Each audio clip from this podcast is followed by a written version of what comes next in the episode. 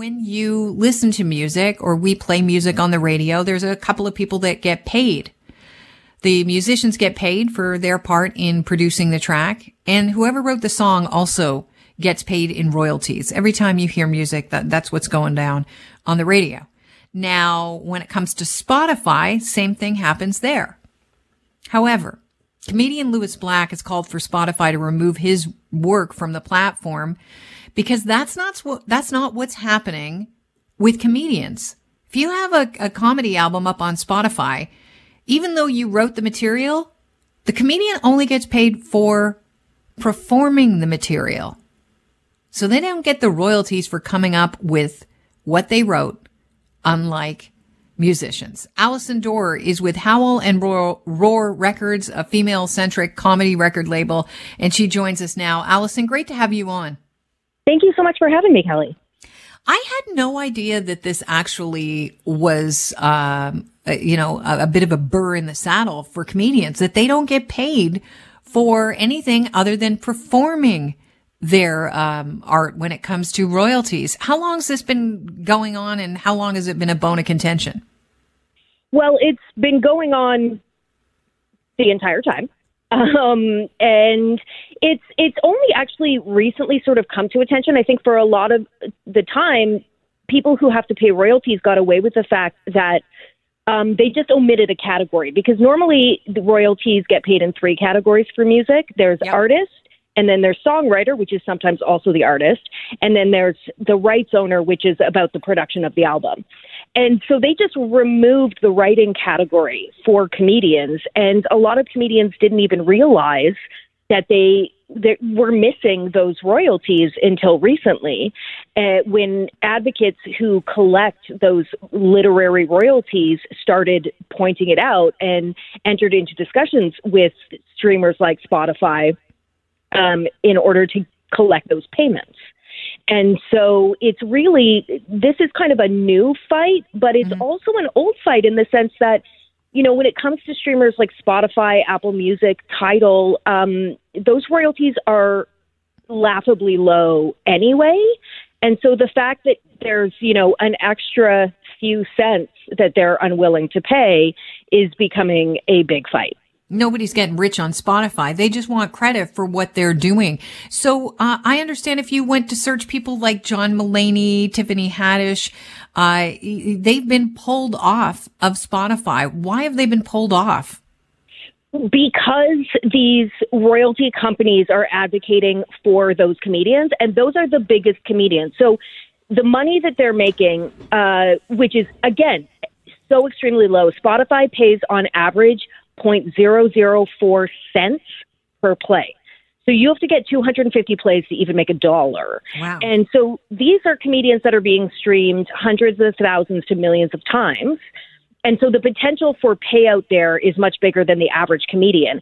And in the discussions about trying to collect these royalties, Spotify essentially has walked away from the table and pulled the largest earners when it comes to comedians off the platform so they essentially don't have to deal with it right now. I like Lewis Black. I think he's a very intelligent comedian. I don't think uh, he's the most popular comedian on the planet. So mm-hmm. when he says, uh, "I," uh, he, I'm just going to read some of a statement he wrote um, about this. He said, "I in no way represent all of the comedians on Spotify, but I do believe that all of them should be paid for the writing that they've done, and not just for the performance of what they wrote. It's taken a lot of time, a long time for comedy to be recognized as an art form. Therefore, Spotify should recognize that a joke is as powerful as a lyric." Of a song, which they do pay for. Many comics have recently been taken off Spotify for no reason at all, and it truly hurts their exposure and income. Since I haven't been taken off, I'd like to be, as it's wrong that I'm on a platform and so many aren't. How much weight is that going to carry? Well, I think the weight really comes from the fact that he's going to the press with it. And because Lewis Black is a very respected comedian, whether he's your type of comedian or not. Oh, he's my he, type of comedian. But I'm oh, just yeah. saying he's not a mass. He doesn't have the same mass appeal because he's very intellectual. Yes, no, and and I didn't mean you in particular. I meant sort of the the audience at large. Um, Sorry, I didn't is, get a lot of sleep last night. I might be more touchy than normal. No, hey, I hear you, Kelly. So he, you know what? So the fact that he's also taking a stand, which often, I mean, to be honest, doesn't happen a ton in the comedy community. Mm-hmm. Um, it does. His words carry a lot of weight with comedians, but I think it's also bringing attention to the fact the average person doesn't realize that Spotify being the largest platform, and the reason the CEO of Spotify is a billionaire is because he is not compensating the artists on that platform. And so I think Lewis Black is also inadvertently bringing attention to like a larger issue here. Um, and the fact that, yes, I, I, people, everyone loves to laugh, everyone loves comedy, but the problem is, is a lot of people think it's easy, and they don't mm-hmm. realize that like the first ten years of your career as a comedian is literally finding the way you tell jokes and and getting on stage and honing your persona and the way your brain works and you put years into this craft and then to be told well your words aren't worth anything is devastating I, I, I totally hear what you're saying. And I, I wonder how much uh, the pandemic has helped out uh, the the comedy albums that are being streamed on Spotify. Do you think that they're that during this pandemic we've needed to turn to comedy to to find a little bit of uh, escape? Oh, absolutely. I mean, we've turned to all different art forms. So that's what has sustained us. And I think laughing, uh, many of us have needed to watch more comedy or listen to more comedy than ever. And it's a double edged sword because, again, Spotify is the most used platform. And so if somebody hears you're a comedian, they're going to plug your name in there and that's where they're going to find you and hopefully you're going to build a fan base that eventually you can tour more and make more money that way because you're not going to make money on Spotify. And if they put your name in there and they can't find you because Spotify has removed you, it's easy for people to forget that the person they saw in the club on Friday night if they're not on mm-hmm. television, mm-hmm. on these platforms, on the internet and readily accessible. How lucrative is it for comedians to produce a comedy album? It's not. The only place to make money is through SiriusXM satellite radio plays on their Wow. their comedy channels. Um, otherwise, even when people, I always encourage people to download over streaming um, when they love an artist, whether it's musical or comedy, because at least that way, when you buy an album, let's say through iTunes, the comic at, at least gets half that money. Apple keeps the other half. With streaming, they're basically getting nothing.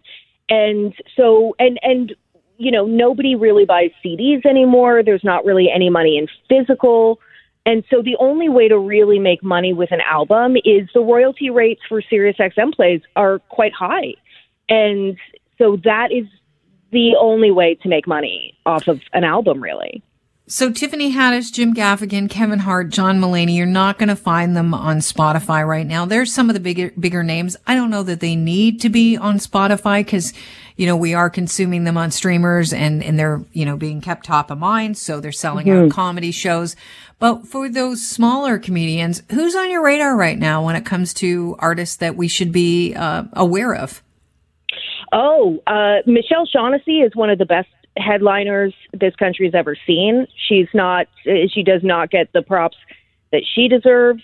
Um, there are there are so many talented and amazing comedians in Canada, and many of them living and performing all the time uh, here in Toronto that people really need to check out and uh, and know about. Um, you know, we've recorded so many albums with people that are not household names. Martha Chaves is hilarious and is brought into not only. I've heard of her. She is funny.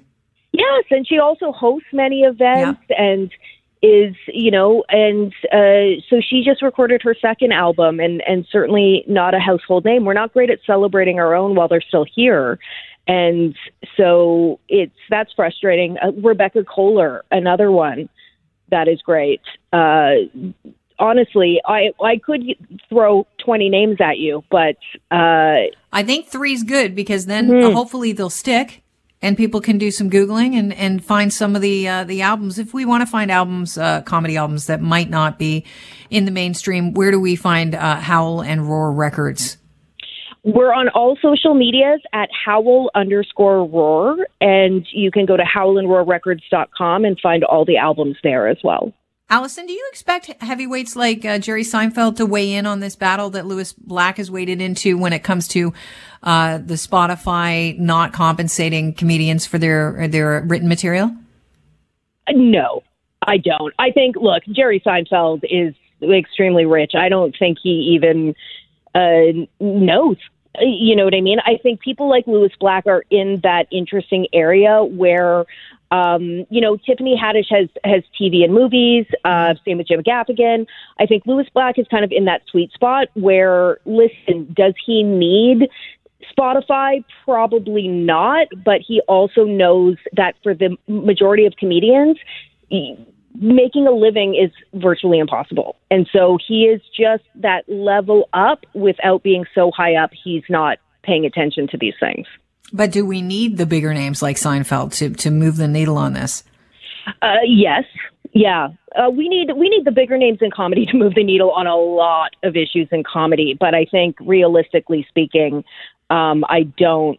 Maybe I'm cynical, but I don't expect it to happen.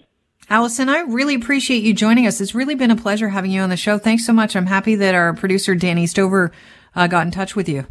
Oh, me too. Thank you so much. Anytime. Have a great day. Allison Dore is with Howl and Roar Records. It's a female centric comedy record label. Yes, one does exist in the city of Toronto.